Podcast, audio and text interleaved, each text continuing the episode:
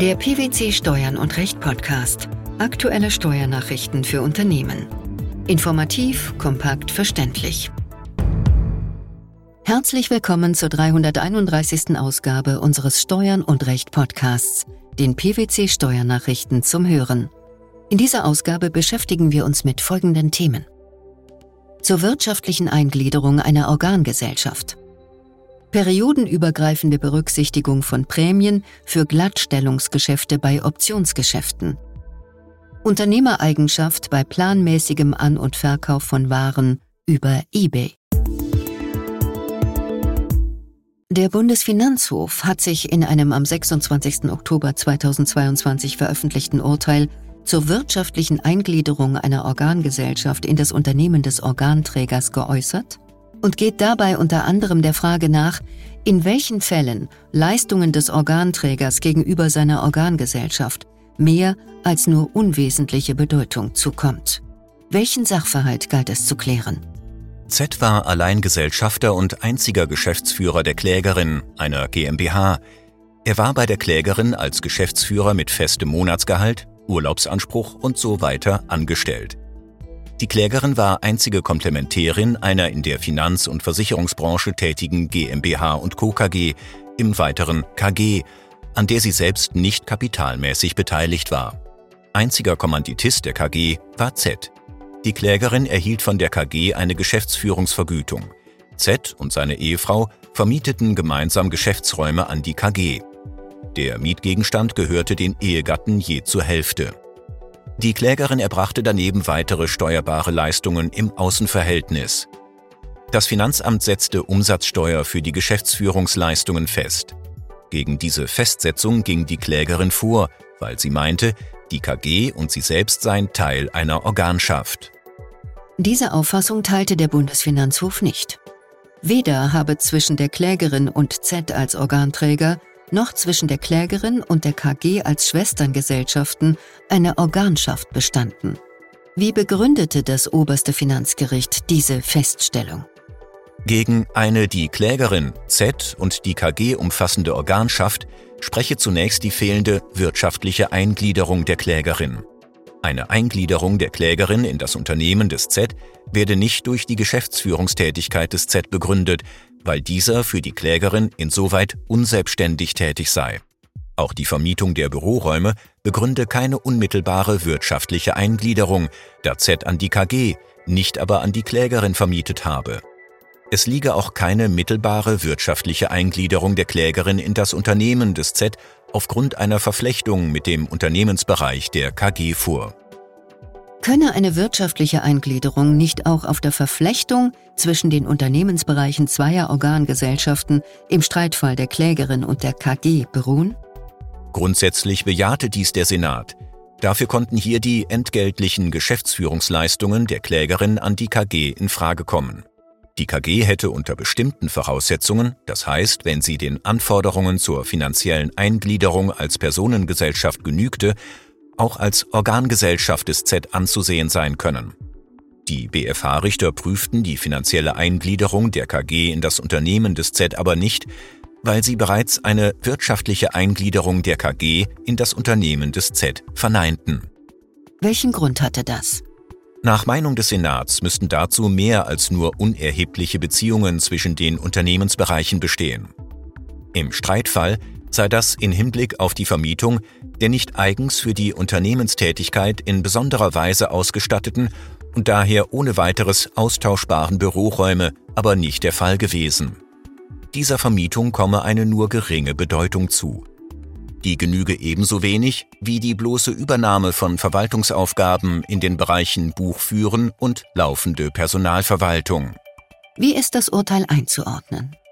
Der Bundesfinanzhof bekräftigte damit seine bisherige Auffassung, wonach im Verhältnis zwischen zwei Schwesterngesellschaften nicht bestimmt werden könne, welche Schwesterngesellschaft Organträger und welche Organgesellschaft sei, sodass ohne Einbeziehung des gemeinsamen Gesellschafters keine Organschaft zwischen den beiden Schwesterngesellschaften bestehe.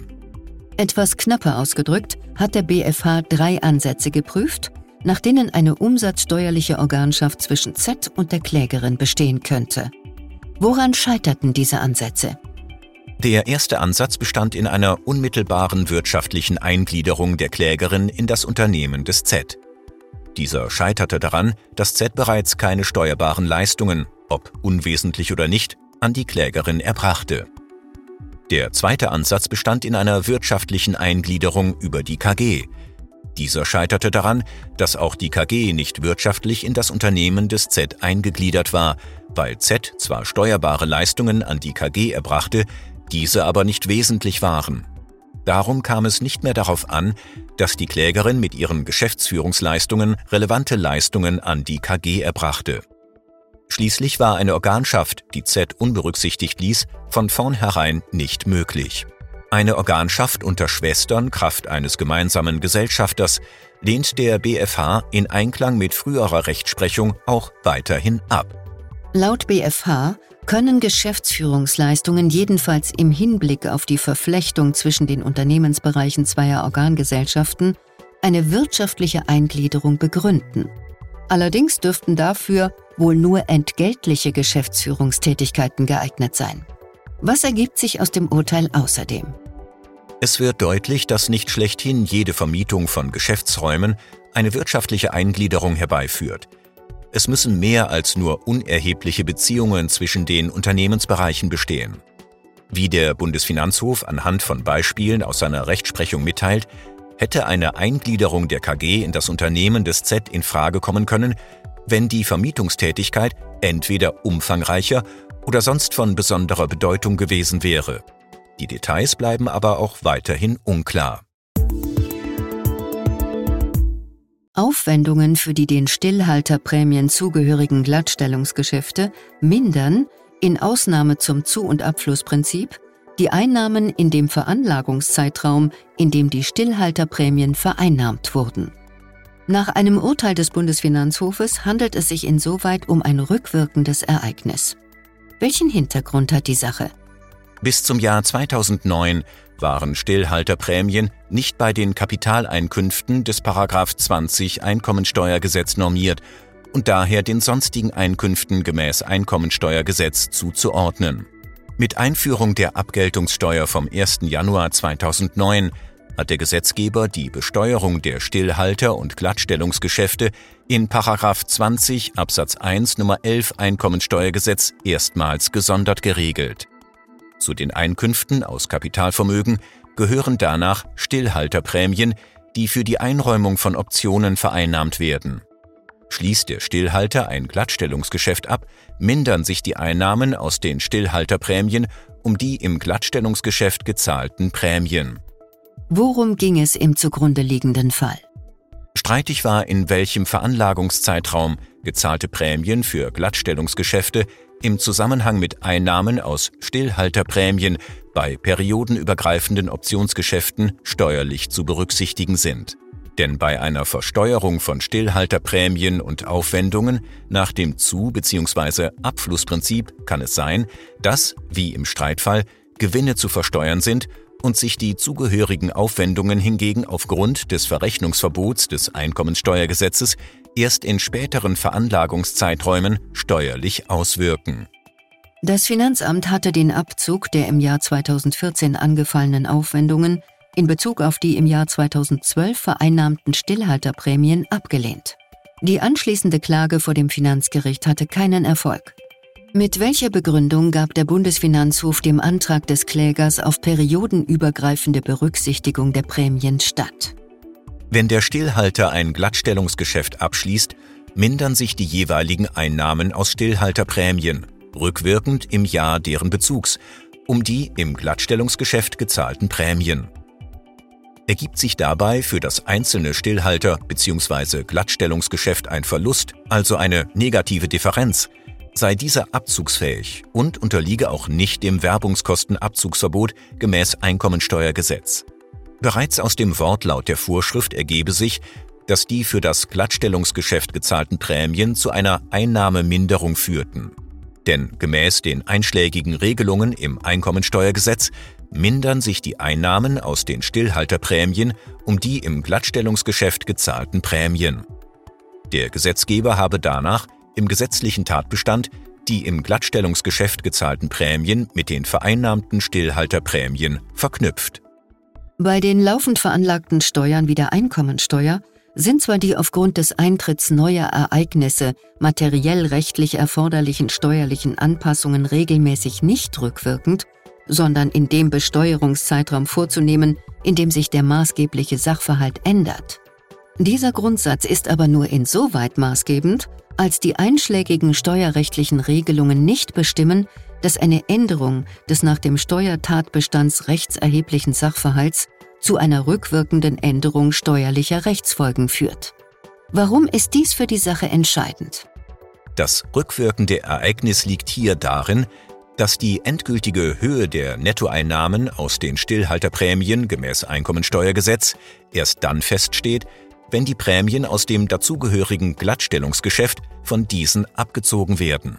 Das Stillhalter und das jeweilige Glattstellungsgeschäft stehen insoweit in einem wirtschaftlichen Zusammenhang.